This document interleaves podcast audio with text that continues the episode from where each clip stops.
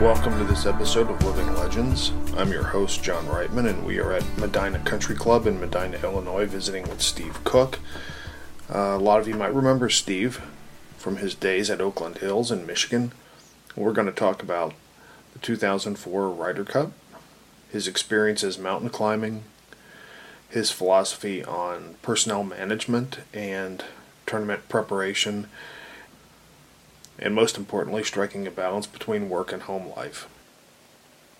Obviously, you have something big coming up here, a lot of infrastructure built Yeah. up around the property, BMW coming up about the middle of next month. Yeah, so so. 35 days is our kind of countdown. And uh, so we're just kind of trying to button up a few loose ends. And as, and as you know, with most tournaments, it's like the four or five or six years prior that matter by now. You know, there's not much we're going to do 35 days out to change too much. We're just trying to avoid mistakes, avoid the human error issues, make sure things are tidied up, make sure guys are trained. Uh, we've done two trial runs so far, and then we'll do uh, another one a week from today is our third one, and then we'll do a fourth one, probably the Monday prior to the event, and then that'll be it. Then we should be, you know, relatively good to go. when you Well- say a trial run, what does that mean exactly? Uh, we prep the golf course. We have the whole crew come in early, as if we run the day like we're running the BMW, the morning. So we have everybody come in early, just same hours we would for the BMW. Everybody's on their route. We'll stage it the day before, the Sunday before, and bring guys in to do that so they understand that, and just kind of go through all the detail work, right? What it might look like. It's always going to change because of weather or something. You know, something's going to happen. It won't be exactly the same. But then we can look at mowing routes and time all the mowing routes. And the mowing routes we have planned work. Can we get back to our collection point in the time we think we can? And how does that compare with the tee time? And it gets guys engaged and their blood flowing a little bit, and everybody pays a little bit more attention. And it allows us an opportunity to do some training and see where the mistakes are, who's nervous, who's not nervous, right? Who can, who's, we kind of already know who the greens mowers are going to be and who the tee mowers are going to be, but do the routes we have them going in from point A to point B, does that work? Is the staging in the parking lot, does that flow work? Does everything we have in the carts work? Do all the lights work? So it's light here pretty early. It's light here at 5:15. So we start at 5. So by the time everybody goes out, you really don't need lights in the middle of summer. But in August 12th, you know, from June 22nd to August 12th, six weeks, we probably lost no, 10 or 15 minutes of daylight in the morning, so it'll be dark when they start. So that's why we came in early to get them used to driving around in the dark and who and, and you know you just find an enormous amount of issues, and then it gets the staff involved. So then we have a crew meeting afterwards, and everybody has their input. You know, and you learn all these little bitty things that can save you 30 seconds or a minute or two minutes or five minutes. So hopefully by the time the event comes, you know, we're at least the big issues we've got out of the way. The little issues that are going to occur because it rains or it's you know a dry spot over here, whatever it might be, those are easier to handle. And it worked out great the last one because we had a, a major windstorm the night prior, and we had six trees on the ground, debris everywhere. So we couldn't mow fairways out of the gate, and we had to scramble. Right? It would, couldn't just couldn't have possibly been any better. Debris all over the greens, so we had to get the greens cleaned up. So it was just that storm. Not only did it take out six trees, which was a good thing, but it allowed us to have to come in and like change everything last minute, and that was just couldn't have been a better scenario. So that's why you do a trial run. Is that a common thing? Uh, I don't know. I've been doing it for most of my career. I, I try to, you know, I don't like things last minute. I don't want to go into an event the day of and try to figure something out, right? Those mowing routes are different for an event than they would be for normal play. So you gotta, like, look at that, at least look at it and see it, and say, okay, that works, that doesn't work. And having done this a few times now, uh, I wouldn't do an event without a, I mean, at least one trial run, if not. I mean, we'll end up doing about four. Where did you learn that, that that was an important thing to do prior to an Um, event? I, you know, John, I don't know. I, I know when I the first really big event I went to um, to observe was the Ryder Cup at Brookline in '99, and they had. I was a bit overwhelmed when I went there because we were having it in. Well, at that time it was pre 9/11, so we were scheduled for 2003, and I thought, boy, we've got we've got a ways to go because you know Bill had it pretty dialed in there. So it took us four years to get to that point. So I, I, I just wanted to we got to run through this so I can see. You know, do we have the right staff? Do we have the right mowers? Do we have the right buckets? You know, wha- whatever it might be. So that's probably. I remember going to that event and taking, you know, a booklet full of notes. Like, wow, got ways to go. Right. And we were we were a pretty good operation, but we we had a ways to go to be able to handle an event the right way. You mentioned pre 9 11. How did that affect the Ryder Cup? Obviously, I don't think it was at Oakland Hills till 2004. Right. So it was it was scheduled for three in odd years. Right. It used to be in odd years. Right. Uh, didn't impact us too much, except that we had a lot of the a lot of the material was printed. A lot of the shirts we were selling were printed, and I still have some of the materials that were printed with the 2003 date on it. I kept some of that stuff. So that had already was already in the works, but what was what, what, what didn't impact us as much as the Belfry. I mean, the Belfry was what 10, 10 days or 14 days away. All the compounds were built, the roadways were built, everything was completely built, ready for people to arrive and they're without an event. I mean, that really, I don't know, I, you know, I don't, never talked to that guy, know how it impacted them, but for us, it was more like, you know, pr- printing materials and shirts and merchandise and all the stuff that had dates on it. Everything else was, it, wasn't a huge impact. You could probably get a lot of money for some of that stuff on eBay now. Yeah. I framed some of it. I was kind of fun. Not everybody knows it. I always have to point it out. Like the badge said, that badge said 2003. Wasn't the Ryder Cup in four? Yeah. so I don't know where I picked it up. I just I like I like things to be organized. If I don't see it firsthand, I don't. I get nervous. You've always been this guy with always something big on the horizon with you. And I mean, at Oakland Hills, obviously, there's always, just like Medinah, there's always something big on the horizon anyway. But you had the Ryder Cup and, and all the preparation that comes with that. And then just all the normal tournaments that you have at a club of that level. You know, some of our, our listeners might not be aware of your whole climbing background and some of the things you've done and some of the, the, the places you've scaled around the country, but then you went and scaled Ama Dablam, and I hope I'm pronouncing that correctly. That's good. I think that was what 2015 or Yeah, so yeah. in the Himalayas. Maybe give some of our listeners a little bit of background on what the preparation was like for that, and you're not like a 20 something year old guy going and, and preparing for a 20,000 plus foot mountain. There's Yeah. a lot of work and a lot of risk involved with something like that. How did you get involved in that, and why at this age was that something that you wanted to tackle? Well, I've always liked, you know, I've always liked the mountains. The mountains are like a special place for me. So, um, I, am backpacking, hiking, you know, if you know, if you're a backpacker and you want to go higher, you, you're gonna have, you know, this is the only one way to do that, or not a climb, if you want to go higher. So, I, I kind of just, I think it was for my 50th birthday.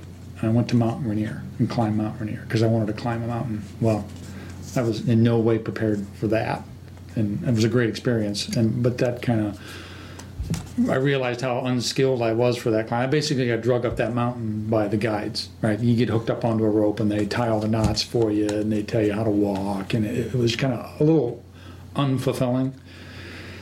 So I wanted to learn like the technical part of doing that, so I didn't have to be, you know, taking a taxi ride up a mountain. I wanted to get self-sufficient, be able to say that I climbed something on my own, and that led me to rock climbing a little bit and hiring a guide, learn how to ice climb and mountain climb, and and then I just that mountain got on my radar somehow, probably by talking with the guide that I had used in Colorado, and um, it was in the price range I could afford. It was at the time of year I could go do it, which was November. It was uh, not very high by Himalayan standards. I mean, 22,000 feet is high, but by those mountain ranges is not. Um, and it, Everest is what, 29? 29. I mean, Yeah. it's it's a full mile and a half higher. So, so, but it was a very technical mountain that you needed technical skills to do it. It wasn't physically as hard. So at my age, at that time, I was 55 or something, whatever that 56. Um, you know, I knew I could learn the technical skills and I could train enough to do the physical part of it. So that's how that mountain got on my radar. And I always wanted to go to the Himalayas and the whole Buddhist Hindu thing was interesting to me, you know. So yeah, that's and, and then the fundraising actually was the fundraising for Make a Wish Foundation was actually secondary to that. It wasn't my original purpose. I ju- after I decided to go, I just I thought, well, I'll raise some money for a charity, and then that kind of blew up into the biggest part of that whole whole experience was the fundraising became like the primary focus for me because that kind of just got and there are so many life lessons in that right? Is you, you'd be amazed when you take a risk and do something what other ancillary benefits can come out of that right? And it doesn't have to be go climb a mountain. It could be i don't know it could be a lot of things where you're taking a risk and all of a sudden some other secondary thing comes and and, and become, becomes a much bigger part of it. And that's how that's that's that was the reward for that experience was the fundraising for make a wish So does that become sort of like just soliciting pledges like a walkathon kind Yeah. of thing? Or Right. I mean, it was all social media for me. I mean, once the word got out, um, it really kind of exploded into something much bigger than I. Uh, I just kind of like did a little internet newsletter to a few people, and then the members at Oakland Hills found out, and then you know did a radio, a couple radio interviews, and then you guys got involved with, you know, Kevin Ross and did some, and then all you know, I mean, it just kept like growing and growing and growing, and.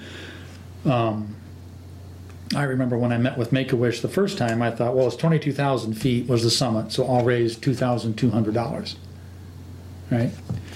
A dime a foot or whatever, whatever it was. And when I met with them, they said, well, just so you know, raising $2,000 for an individual fundraiser is a big number. For a single person, that's a big number. You're going to do XXX in that. And when I left that meeting, I thought, well, you know, if two thousand dollars is going to be really difficult, how much harder could it be to raise twenty-two thousand? So I, I set the number at twenty-two thousand, and we raised thirty-six. Right. So it's another life lesson of don't set the bar too low. You know, never set the bar too low because you just never know what can happen if you set a high bar. And the donations just started. I mean, uh, flooding in really from all over the country. And little bitty ones. I forget what the average donation was. It was pretty low, like fifty dollars or something. And I had members giving, you know, fairly big sums. So to have a fifty dollar average, I thought was pretty good.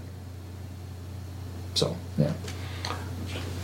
Equate some of the lessons that an experience like that lends, and how do you translate some of those? How do they apply in real life? Well, okay, so for me, um, like just climbing in general, there's a couple really big life lessons I think for me.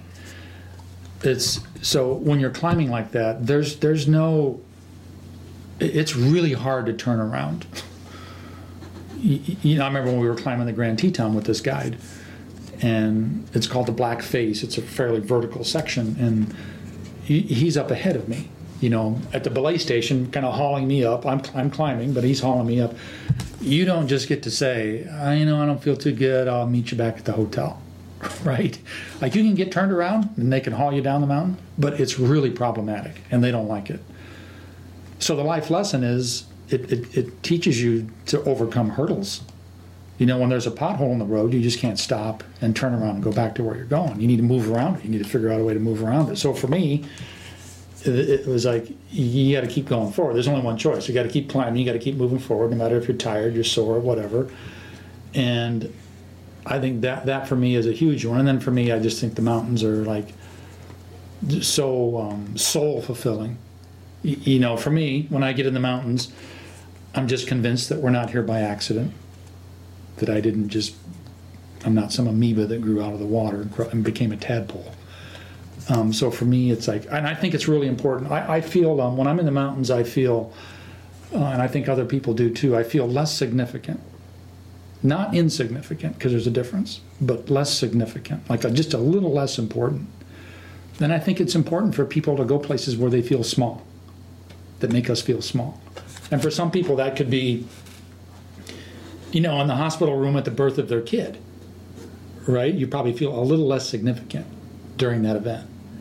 And for other people, it might be, I don't know, a fishing trip or canoe trip or, you know, I, I, I don't know what it could be. I just, I think for me, it's when I go in the mountains, I, I, I just, all right, my ego, I'm not so like important as I might think I am at work every day, right? I just kind of feel a little, it puts your ego in check. It makes me feel small. And I think that's healthy. Does any of that equate to what you do on the oh, golf course? For sure. I mean, you know, I, I do think that physical accomplishments, whether you're a biker, a hiker, a runner, wh- whatever thing it is that you do, I, I think it. I think it makes you stronger at work. And so for me, facing problems, you know, when you're dangling on on the end of a rope, but there's some risk involved, it makes other problems feel a little less significant. All right, it's like uh, you run into a problem, whether it be at work or at home, you're like, "Mm, okay, I think I can think I can handle that because I've handled other stuff that's difficult. So uh, it absolutely helps me at work because it keeps me motivated, and it keeps me grounded. It keeps me, uh, you know, my priorities like in my head. You know, it's like it's just grass. This is not not life or death. It's just grass. It's probably going to grow back. You know, I, I think part of the problem with superintendents, we all suffer from the same affliction. It's perfectionism we see a blade of grass out of place, and all of a sudden we either start smoking or we start drinking or we start working 14 hours a day.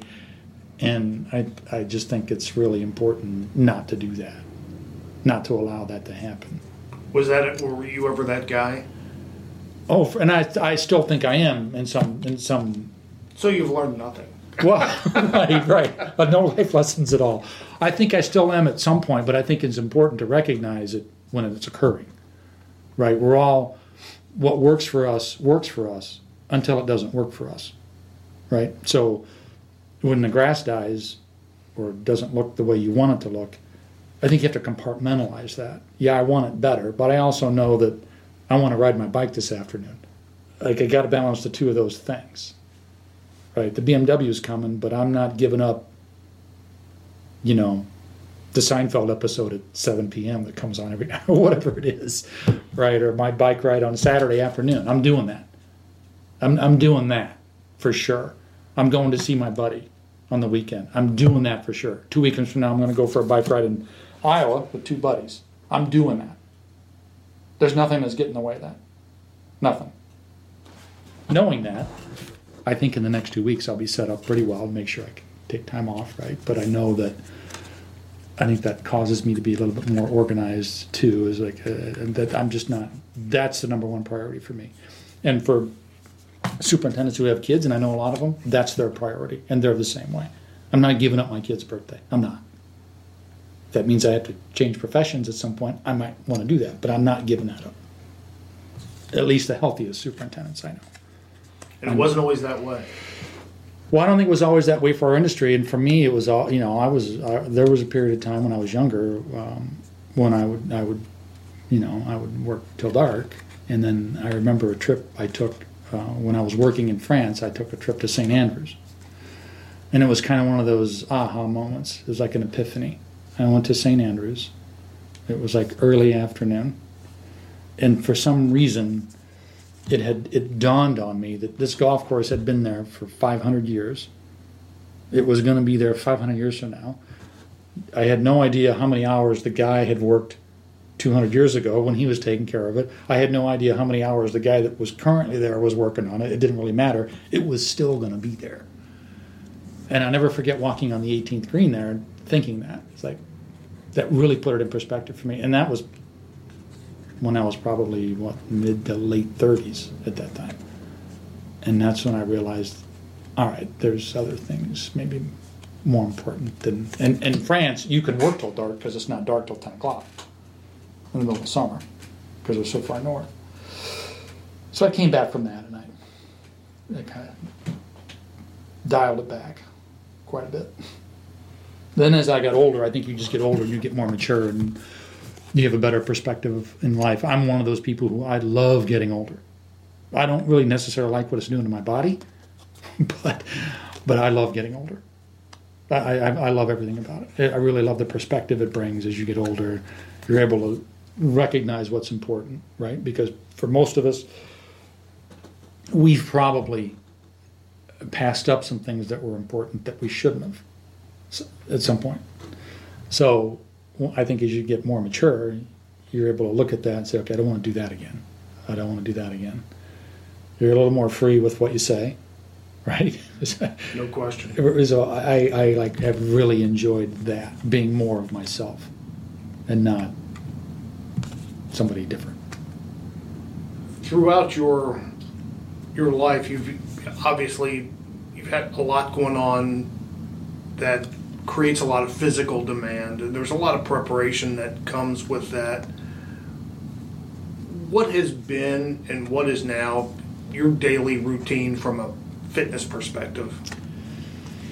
'Cause you mm. talked a lot about bike riding too, and hiking Yeah. and things. And Well, there's a big difference between working out and training. So I don't train anymore. But I, I do try to, I, I make every effort. I probably like three to five days a week doing something. And some of those days that might just be walking one of the golf courses. And if you walk course three, that's almost six miles. So I feel like at least I can, if I can't get out of here because of the tournament, then at least I could get a six mile walk in from 5 a.m. to 7 a.m. in a couple hours. And I try to go to the gym twice a week, and I try to ride my bike once a week. And but that's like it's hard. New job, right? You want out. You know, I, was lucky at Oakland Hills. They, they, they were very patient with me, including the staff. Um, when I took that on, you know, I would leave work at two or three o'clock. Well, everybody else was still there and watering. Go home, get ready, do something for a couple hours, come back home, clean up, put everything away, journal everything out, fix my meal, plan the next day's meal. I mean, you're talking like the time I from the time I left work to the time I went to bed was like five five hours a day, committed to that. And it wasn't always training. You know, there's only maybe a two or three hour window where I was actually training. But that's a big time commitment. So now I now I want to now I'm working out for the purpose of I want to ride my bike when I'm 80. That's my goal. I want to be able to go for a hike or a walk or a bike ride one you know 20 years from now, and that's what I'm tra- that's what I'm working out for now is just to try to stay, you know, keep my head above water, so to speak, a little bit, and it's been challenging. are you done for sure with the climbing? I wouldn't say I'm done for sure, but you know, I mean, tick tock, tick tock, mm-hmm. right? I'm not like 35 anymore. So I know what it took at the age of 55 to do that climb. And yeah, age is a number. I get all that. That's all true. But um, What are you now, 58, 59, I just turned 60. 60? So, you know, I I can't run anymore. Um, I, I, I can't stand on the stairmaster for two hours anymore because my knee starts to creak and hurt, and then I'm on ice for a couple days. So it's yeah, age is just a number, but it's also reality. There's not as much cartilage left, right, in your knees. And I don't care who you are. There just isn't. So for the moment, I'm done because I have not shown the willingness to put in the commitment to train. And if you don't, it's not just something you go, you pick up and go do because you're not just risking yourself. You're you get other people that are there too. And if you're not ready, you're putting their safety at risk as well as your own.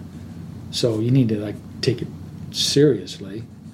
And I haven't I haven't shown the desire to take it seriously to train for it. Uh, it, it. it just seems like right now, having moved back here so so close to family and friends, I mean, my life outside of work is just a you know, it's nine point nine out of ten. You know, I'm seeing old college buddies, I'm seeing friends, I'm going to dinner, next week with some former assistants and superintendents that are over here in the Chicago area. I'm doing that. And in the past, I would have said, I can't meet you tonight because I, you know, I'm going to go train. You know, I don't want to drink. I, I wasn't drinking during that time period at all. Now, when a guy calls me for a beer, if I have a gym schedule and somebody wants to go for a beer, I'm like, eh, I want to go meet this guy for a beer. So I haven't shown the willingness to commit to training. So unless I somehow that drops out of the sky and hits me on the head, I'm probably not going to do it. I mean, I might go rock climbing or someplace, John. Like it. Go, going and climbing the Grand Teton wouldn't be like that hard for me to get ready to do that. That's probably in my future. But some kind of major expedition, mm, I don't know. It's one of those things. That if you haven't done it or haven't done anything like it, it's hard to imagine what it must really be like. Put us on that twenty-two thousand foot mountain with you. What is it like to get at least toward the top of that and day to day where do you sleep? Where do you uncomfortable to talk about but you do it when you're up there? Where do you go to the bathroom? How do you do those are the, the things that people don't think about that you just take for granted. It's funny you don't take for granted up there i'm sure. No and that's that's like the the main question everybody wants to know like how does the bathroom situation kind of work out? Well you carry a bag with you? I mean it's just it's just the way it works you know, and you got to be comfortable with that. And there's other people around, and uh, you know, in the tent, you're you're using a bottle at night if you need. You're not getting out of that tent at night, so you're using a bottle. Not getting out. Why? Well, cold or dark, and some of those in some of the campsites, it's you know, at least on that mountain, you're perched on a very precarious position. So you get out of the tent, you're not hooked into a safety line, and you slip and fall, which has happened. You're going you're going to be falling a thousand or two thousand feet and then you know just getting out of the bag at that elevation and getting your gear on to go outside is it's not worth it. So you carry a pee bottle in your sleeping bag and you figure out how the mechanics of that work out. You train for that too or i did. Um, but you know for, for me i wanted to know what expedition climbing was all about. I mean one of the probably my favorite book of all time was into thin air. So that was kind of infatuated with that story and i wanted to experience that. I wanted to experience Tibetan life and Buddhism and Hinduism, and I wanted to see Kathmandu. So all, all those, all that stuff combined made me want to do it. Um, but it's uncomfortable. It's like really, really uncomfortable, and it's about how much, how uncomfortable can you be for how, how long can you be uncomfortable?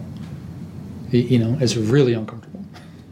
You can't breathe. You can't think right. You, you know, you can't eat right. You can't go to the bathroom right. It's like you know, and hum, uh, uh, humans, all of us search for homeostasis, right? We all want 68 degrees in a leather couch that's really comfortable. Sleeping on rocks when you're cold next to a guy who you don't know and probably don't like because you've never met him before. You can't breathe, you can't eat, and you're tired, and your blood sugar's low. And, you know, we checked our oxygen levels at I don't know, 19 or 20,000 feet, and your your blood oxygen level is like in the low 70s. You know, Everest, it's even lower. So you and I right now are probably at 98 or 97% oxygen saturation. If you drop below 90, they're probably telling you to go to see the doctor. You drop below 80, they're putting you in the ER. And you're trying to operate and climb and do something physical when, you when your O2 level is at 73%, 72%, 74%. And it's hard. But you know, the higher the mountain, the harder the climb, the better the view, right? Nothing, nothing really rewarding in life is easy. It's all the hard stuff that's really rewarding and really memorable. Right? Raising six kids is probably really hard, but when it's done, if it's ever if it's ever done, mm-hmm. it's probably pretty cool. Or whatever your thing is, you know, taking three years to rebuild your Ford Mustang from 1970 that you really you tinker with for an hour a night I'm guessing when it's done, if it's ever done, it's probably a pretty good feeling. Or building your house or whatever thing you're into. So for me, it's about the, the more difficult it is, the, the better the reward. The easy stuff isn't. You don't remember easy stuff. Even though as humans we search we we search for that naturally. Genetically, we want the path of least resistance. That's why cavemen wanted to find fire, right? Fire is more fun than no fire. so you gotta, you kind of gotta you kind of got to get through the suffering part of it. I think. You have a goal like that that you've reached for and you've worked to attain for so long, and you go out and you do it, and then it's over. And like you said, you know, there's there's things your body just doesn't let you do anymore. The older you get, and the training part of it, you know, your mind's not letting you do it. Take us through what it's like when that's over. Well, when we it's fine when we came back down to base camp, um, you know, the guide essentially turned us around at twenty thousand feet, so we were two thousand feet short. And uh, at the time, I couldn't wait to get down. I was kind of like relieved, like, oh, all right, let's let's like, let's get, let's get this over with. And on the way down, the guide um, Brian said to me, he's like, you're going to have to figure out a way to let this uh, settle in. I'm like, what are you talking about? He said, well, not summoning. And I go, no, I'm good to go. My cup was runneth over. You know, I raised the money. I'd, I'd experienced everything I wanted to experience. I said the summit wasn't secondary, and that's all he said. And he was right. that last 2,000 feet, I think about. I don't want to say every day, but I, I mean, I think about it a lot.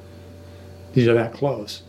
So when we got turned around, I would say, you know, I was bitterly disappointed, but not unfulfilled. There's a big dif- difference between disappointment and lack of fulfillment. And I didn't feel unfulfilled. Um, but, you know, it's an unachieved goal, right? It's an unachieved goal. Uh, so what's next for me? You know, this. I mean, this challenge has like fulfilled that void for me temporarily. Coming here, bigger challenge, the tournament, new new everything, new staff, new living arrangement. I mean, everything's new, so that kind of has been um, a big challenge for me. And you've been here what now, about two years? Uh, this is my second summer, so it'll be like not quite 18 months. I got here in April last year, so 15 months or something. Um, so I'm, you know, I'm completely devoted to this challenge right now, but I don't, I don't know. I, I don't feel the need to like run a marathon or, you know, scuba dive to 200 feet or set some world record scuba diving or something. But what I'm focused on now is reestablishing relationships that I let kind of not slide, but I didn't place the importance on them that I should have. Friends, family, whatever that is. I've, been working a lot on that, and that's been like really rewarding. Reconnecting with college buddies who I went to school with that I hadn't seen in 30 years. High school buddies that I only saw once a year, if that now that I'm so close to where I grew up, I could you know, drive over and see him on the weekend or something. So that's the next big challenge for me is get through the BMW and make a difference here and, you know, leave this place better than I found it. We will be right back after a brief message from our sponsors.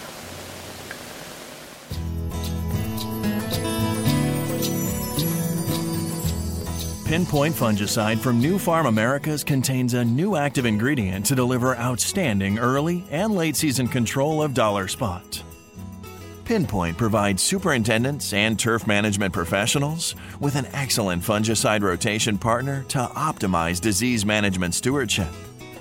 Pinpoint's unique and targeted active ingredient has been proven in university performance trials and delivers outstanding control of dollar spot, take all patch, fairy ring, and brown patch to ensure a clean field of play. For more information, visit nufarm.com. We're back at Medinah Country Club where we are visiting with Steve Cook.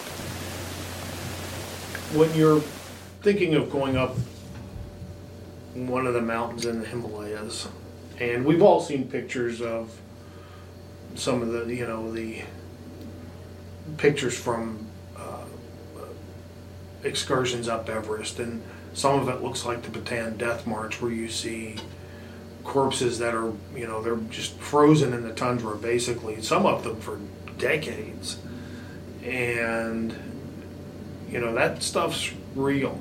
And did, did, did you concern yourself with that too much, or did, did any of that creep into your head as you're training to go up this mountain? That you know, people do die on these excursions. It, I probably over focused on that. Um, one of the things with getting older is uh, you have too much knowledge, right? You have too many experiences. So you start you read more, you see more, you hear more, you've experienced more, and all of a sudden you get a little more afraid as you get older. So I think you're constantly, as we get older, fighting fear and or, or the, the unwillingness to take risk. And when I went over there, I was unwilling to take any risk. Like that, I, that was my number one thing. I'm not going to get hurt. I don't care. I'm going to do exactly what the guides tell me to do, and I am not going to get hurt. And the summit was totally secondary. So when we got turned around, I was the first one to say, uh, you know, the other two, the other two clients wanted to keep going. I did not. Based on the advice, I mean, I've got a Sherpa standing next to me at 20,000 feet on a ledge. You know, he's mumbling mountain bad mood, mountain bad mood. so I, I, was like, listen, this guy, and this guy had been on every, top of Everest six times. So, and I was kind of felt like God was talking to me, like, hey, you know, numbskull, I'm sending you a message. So it was a weather-related turnaround. Well, it was, kind of weather-related because it was warm. So the gully we were going through was supposed to be snow-packed with with uh, footsteps kicked in it from previous expeditions that are just frozen in there. You're on a fixed line. All you're doing is putting your feet in these snow steps and moving up a, with an ascender on a rope. It's fairly steep, but all that snow was gone, and therefore the rocks were loose. And there was rockfall coming down through this gully, including some that were hitting us. And the guide at the top just said, I think this is a problem. I think you guys, I think this is really dangerous. Somebody's going to get hurt. And the Sherpas weren't in favor of going forward. So for me, it was like kind of, you know, game over. But I think if I had been a little younger, like the other two clients, I was, you know, they were 20 years younger than me with not much climbing experience. They were all for taking the risk. And I think if I'd been a little bit younger, we probably would have taken the risk and gone through that. Maybe would have summited. Maybe not. you know, so I, but my commitment was I'm not I'm not losing any fingers or toes or I'm not going to get hurt. I'm not going to get carried off this mountain because on, on at 20,000 or 22,000 feet, rescue is really problematic. And on Everest, it's impossible. For the people who criticize others, climbers, for leaving bodies there, not helping someone, it's a physical impossibility. You're not if you get hit, hurt, stumble, fall on that mountain, above, you know, whatever, you know, whatever, 23, 24, 25,000 feet, whatever, you're not, there, there's nobody, even the Sherpa, that are physically able to move you down off that mountain. So that's why they don't even pick the bodies up. It's not possible. It's just too hard. You can't, you can barely get yourself up and down that mountain, let alone trying to carry a 200 pound corpse, right? With gear. It's just too hard. So, yeah, no, it entered my mind for sure. Maybe, maybe, maybe too much so, you know. But that's okay. I'm here. I have all my fingers and toes, and I'm here. So I'm, I'm happy with my choices. Last time you and I spoke was a couple of years ago at OTF. You were yeah. speaking with Frank Doby, I believe. Yeah, the panel discussion. At that time, we discussed some of the personal effects that this experience took on your life. Can we talk about that? A sure, a little bit, yeah. It led to a divorce, I believe, and what were the factors that kind of went into that that were related to the climb and well, the after effects? That that situation was already preordained well before that climb, so that was that was coming before I left on that trip. So I, that, that that didn't have anything to do with it, other than the fact that it um, it gave me a little, some courage to take a step that I probably should have taken, you know, prior to that. And so when I came back, I was just a little more focused on, right, this isn't working. It wasn't working really at work either. I had some, I, there were some things personally and professionally that weren't working. So it, it caused me, I think, to recognize that, to see it, where maybe prior I couldn't see it or was ignoring it or something. So uh, and look, my ex-wife is, you know, like a wonderful person, and one of the nicest people you're ever going to want to meet. It just, it just didn't work out. But I don't think, um, I think the work probably over time had more of an impact on that than the climb did. Because you know, like from my perspective, you could, you know, you could probably go interview my ex-wife, and might, might, might say different because it's an incredibly selfish pursuit. I mean, climbing is very selfish You're training for it, going and doing it. You're doing it completely for yourself. Well, that's one of the reasons I wanted to do the fundraising part because I knew it was selfish. I'm doing this entirely for me. I'm spending a large sum of money entirely for me for some, you know, ego thing. So, the, so, so the, the fundraising part of it for Make Wish helped wash that a little bit for me. But in terms of my personal life, I don't think the climbing, from my part, didn't didn't let's say instigate my divorce. You did mention some issues where you have to come to grips with, like your guide had told you, you're going to have to come to terms with this at some point. You know, you, when you came down, you know, you stopped. I think from based on our conversation, stopped doing a lot of stuff, but there is some regret and some issues that you work through and you know i think you talked about some weight gain and things like that how, can you d- explain that whole r- relationship well you know you mentioned earlier about how it relates to work um, it, so that for me is just like an event for most of the staff and for me too the day the event is over is like the circus leaves town right and all of a sudden all this buildup all this buildup, all this excitement, and it's just like this huge adrenaline drop when these events are over. And you really, as a, as a leader and a manager, you have to be prepared for that, and because people don't even know it impacts them. But I can see it because I've been through it, and I was for sure. Um, number one, when I came back, I was done with. I, I never wanted to go to a gym again. I swore I'd never work out again. I swore I would never eat kale again. I swore I would like in and I, I just I had just been had spent so many years like doing that and probably three years, two years for sure, focused on that specific event. I was just kind of over it. I mean, I, I, I just didn't, I never wanted to do it again. And uh, yeah, I don't, I mean, I guess you could probably call it depression or like um, a void or a cavity that's there that's now empty. You know, how do you fill that cavity? How do you fill that void?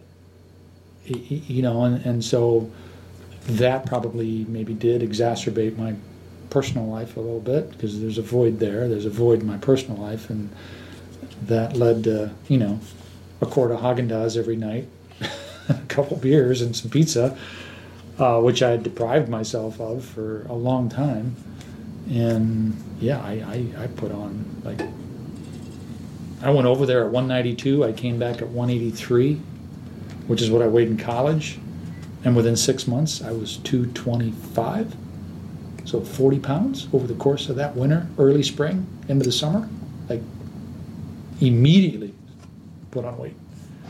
Now, a lot of that, not all, a lot of that I've lost because I I I was in bad, I was going in a bad direction. You know, I could either, I, was either gonna, I was either gonna go uh, I was either to continue walking around with my pants unbuttoned, or or I was to go buy a whole new wardrobe. Right? That was I had two choices.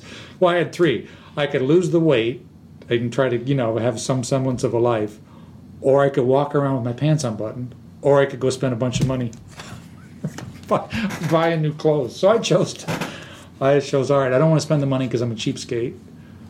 You know, I can't walk around my shirt untucked all the time. So I'll, I'll try to get back in the clothes that I was wearing. It's a first. yeah. So, yeah, I mean, I, I suppose you could say a little bit of, depre- uh, of depression, or know, there's probably another word, uh, good vocabulary, but um, certainly a, a gap. there's a void there. You know, you're doing something for five hours a day and thinking about it for the other waking moments. When I would go to work, I'd be thinking about it. Okay, I got to get this done today because I got to leave it too because I got to go blah, blah, blah, all down the road. Then I got to write my thank you notes when I get home. So it's it's like this obsession with this one thing, and that was gone. And so that yeah, but it's been really good for me.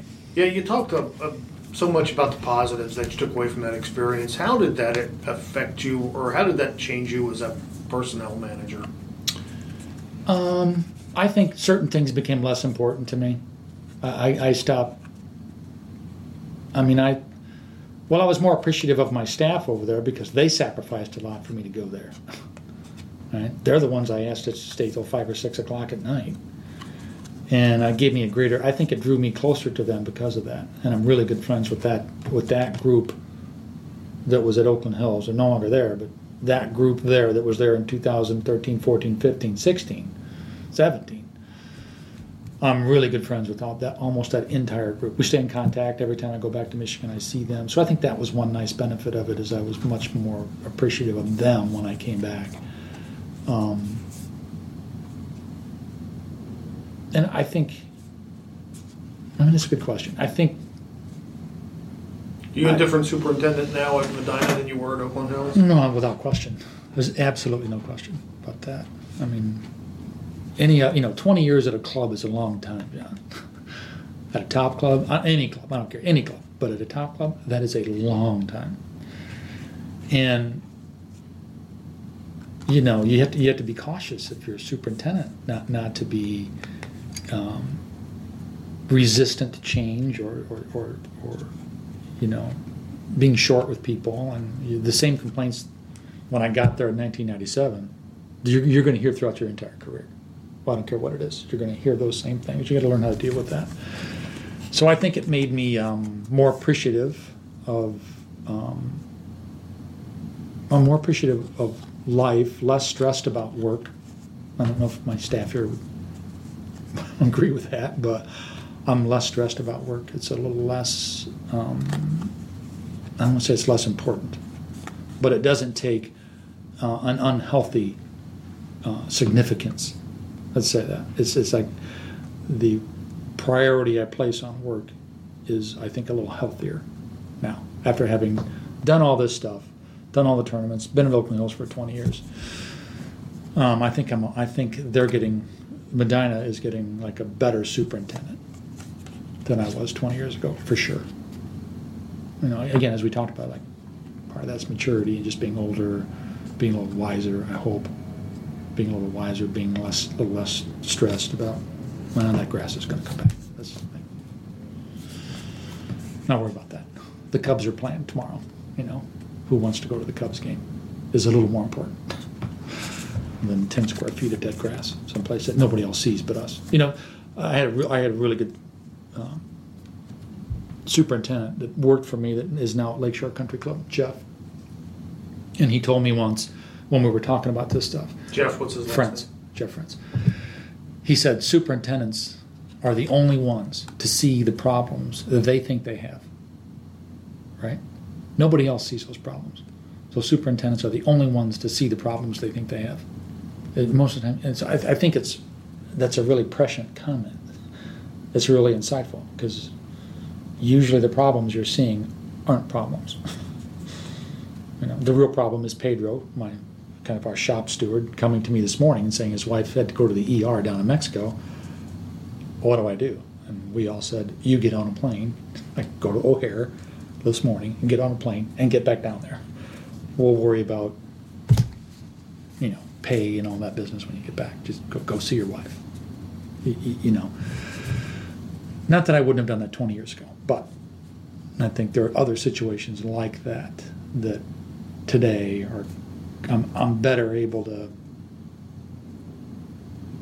like make sure that people their lives what they're doing outside of work is much more important than anything we're doing inside of work you know chris funky the coursery superintendent he just had a baby um, earlier this spring. I forget when.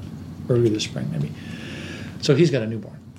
That is so much more important than anything else we're doing. So i'm always trying to tell him go spend time with your kid. Like uh, bmw is going to come and go and it, it's going to be over on the 19th of august it'll be over. So nothing that we're going to do is going to stop that bmw from happening so i think i'm hoping i don't, I don't know if I, I hope that those kind of things I, I put in better perspective today than i did 10 years ago 20 years ago whatever Who mentored you back in the day? Um, well, I've been lucky to have a lot of very patient bosses. like really patient. Um, you know, I worked for Phil Taylor and here in Chicago. for Danny Quast here. I worked. So I, I've, I've been blessed with really good GMs. I mean, um, I, I, I had a really good golf pro at Wakonda and a really good general manager at Wakonda when I was hired there. I had a really good um, business manager at Wakonda who probably was one of my better mentors, actually, even though we didn't work together that long, four or five years. Bert. Bert was really good for me. Bert's last name? Lamert.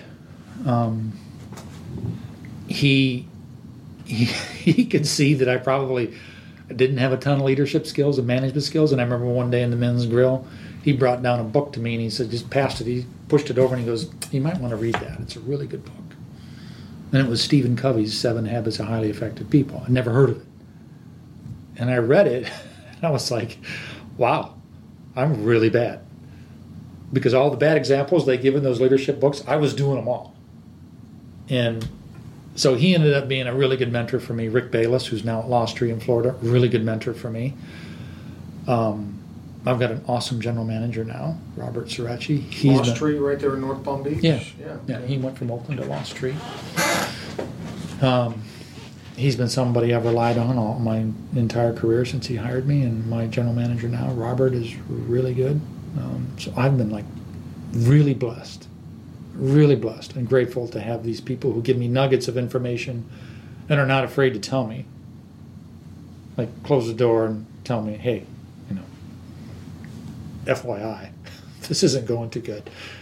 Like you can't say that, or you can't do that, or if you say this differently, you you know, I'm I'm a person who gets a little worked up and I can get worked up in meetings. And I remember Rick Bayless after getting worked up in a Green Committee meeting. I mean, it's, it's all based on passion, not anger, right?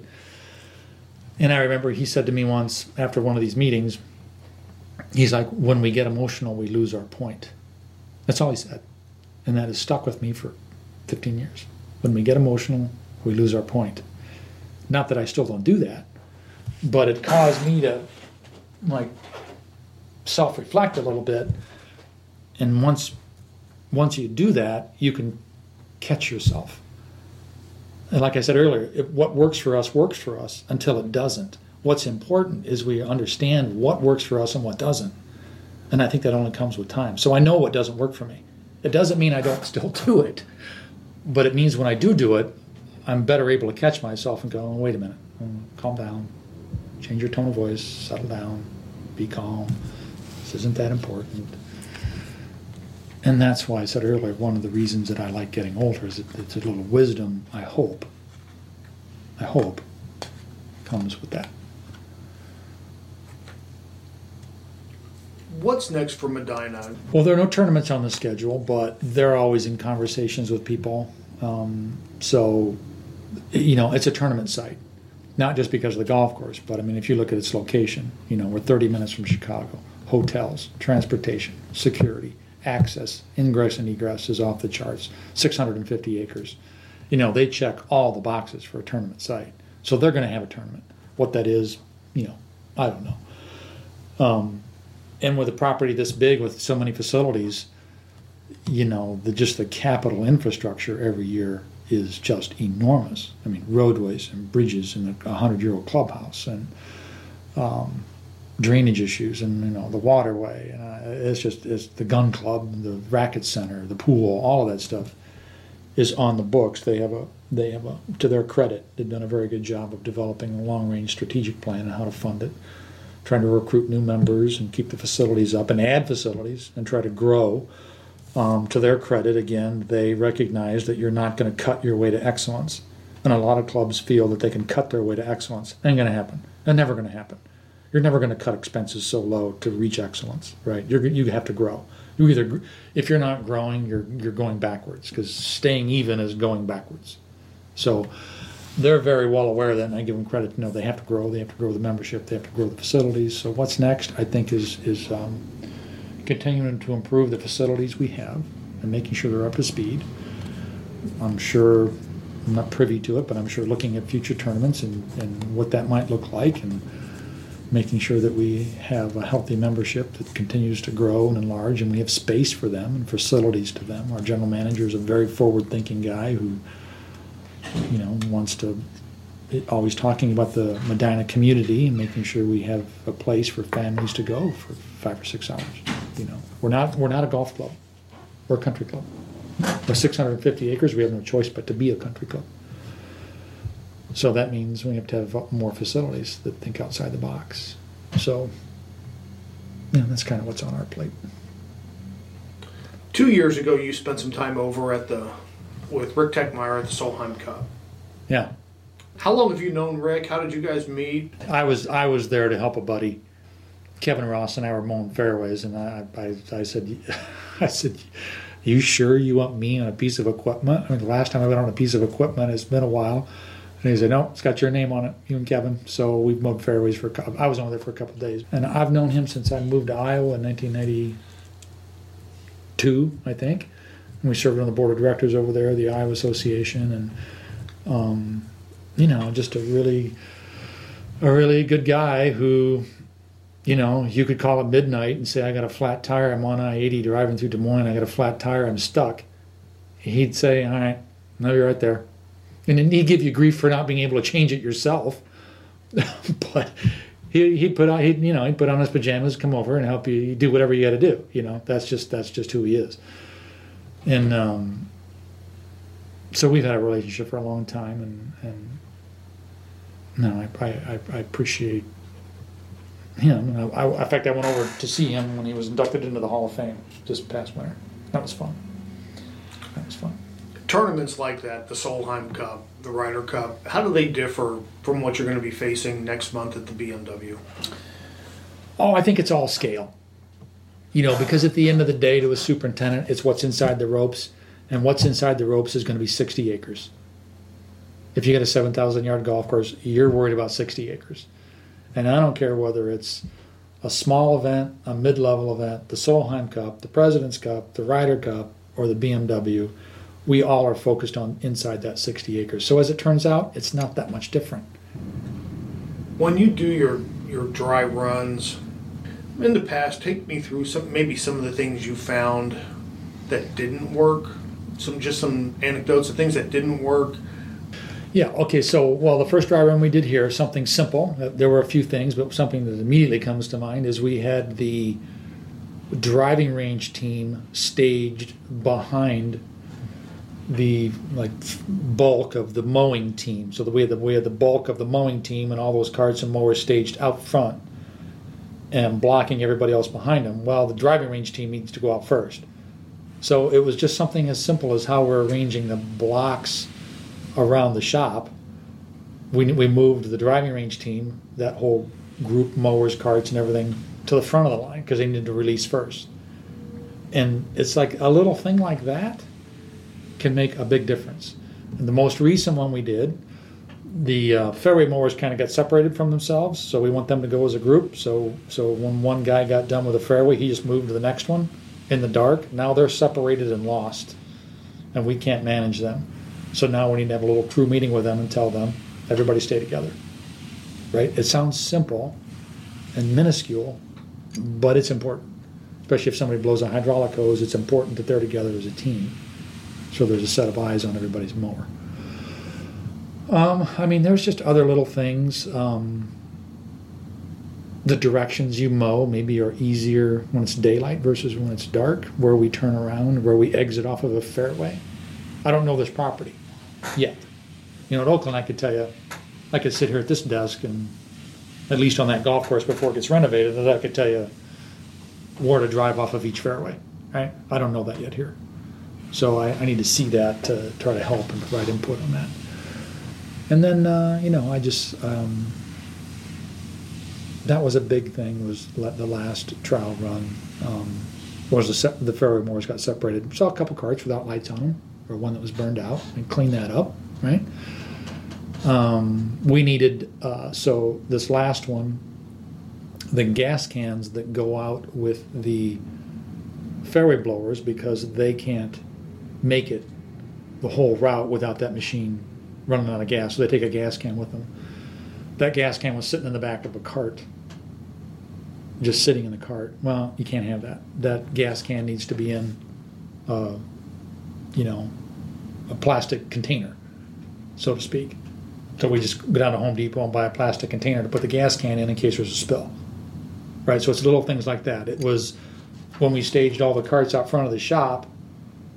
The the guys doing the staging, they they pushed the cart up too close to the piece of equipment in front of it, so you couldn't walk between in front of the cart. You had to climb over the cart. So we scheduled everybody to three feet between each each piece of equipment so that you can walk around the piece of equipment. Right. So I mean, it's it's just a lot of little things like that that can save you time. Um, during the event. And again, the main thing it does is it gets the staff thinking about these things. It gets them thinking about logistics. It gets them thinking about efficiencies in organization, and that will carry over into everyday routine maintenance as we. Our setup in the morning is already better because we're thinking about tournament setup. So for routine member play, our morning separation, uh, setup and preparation is better. The way we stage carts for member play is better. So those are the added benefits and the things you see. And it's not really even so much of what you see; it's what the staff sees. You want them engaged, right? You want them coming up with the ideas. The worst kind of operation is, is top-down management, right? Where you have one dictator at top telling everybody what to do. You need bottom-up management. The best operations are the ones where the managers don't do much. Drink coffee and ride around, have their dog, run their dog, and the staff is deciding what to do and that's what I'm trying to get to here is, is much more involvement and management from the frontline workers. Hey, how about if we mow this green in front of that one because I can drive over left of 15 instead of going to the right of 15 or well, whatever it is. Right? They need to come up with those ideas, not you. So those are the kind of things that we're still gonna we're, we're, we're still learning from. I see some signage out here, a lot of motivational stuff out in, the, in your lobby and sort of rule, I don't say rules of conduct, but guidelines of how an operation should be run professionally. You know, there was a lot of signage here when Curtis was here as well. How important is it for you to be a motivator to these guys? Because you've already talked a little bit about how they need to come up with these ideas for you know, the idea is to make the place great, make the place better. They need to be able to come up with those themselves. It can't be everything coming from you. Well, it's really important. And again, I, I I'm not going to say that I'm good at it. I don't know that motivation is my, my top strength. Um, but it's your job. But it, right, for sure, it's part of the job. And for me, it starts. It, it has always started with cleanliness and organization. You have a dirty shop. You have a disorganized shop. You have dirty equipment you have equipment that doesn't run, you got a golf course that's reflected of that. And I don't care what business you're in. The, the, the product you provide is going to be reflective of your workspace. And so for me, it's trying to teach the guys that you got to take care of the equipment, you got to wash it, you got to put it away in the right spot. You can't have garbage around. You've got to be clean. You got to have your shirts tucked in. You got to have your hat pointed forward. These things seem nitpicky, but they really matter towards the culture and I I I probably do more of that than I do like I'm not a good speech giver, and I'm not good at you know the rah rah let's go get them today boys. I'm not very good at that. I don't really, so I, I I try to hire people that are good at that, and let them do it.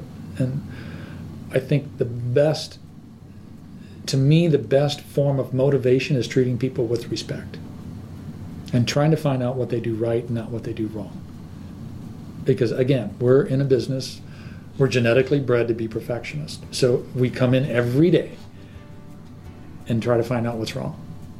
And if you let that leak over into the staff, it ends up being really toxic. So we're much better off trying to find out what's right and and and, and not what's wrong. And so I'm always trying to find something that's right.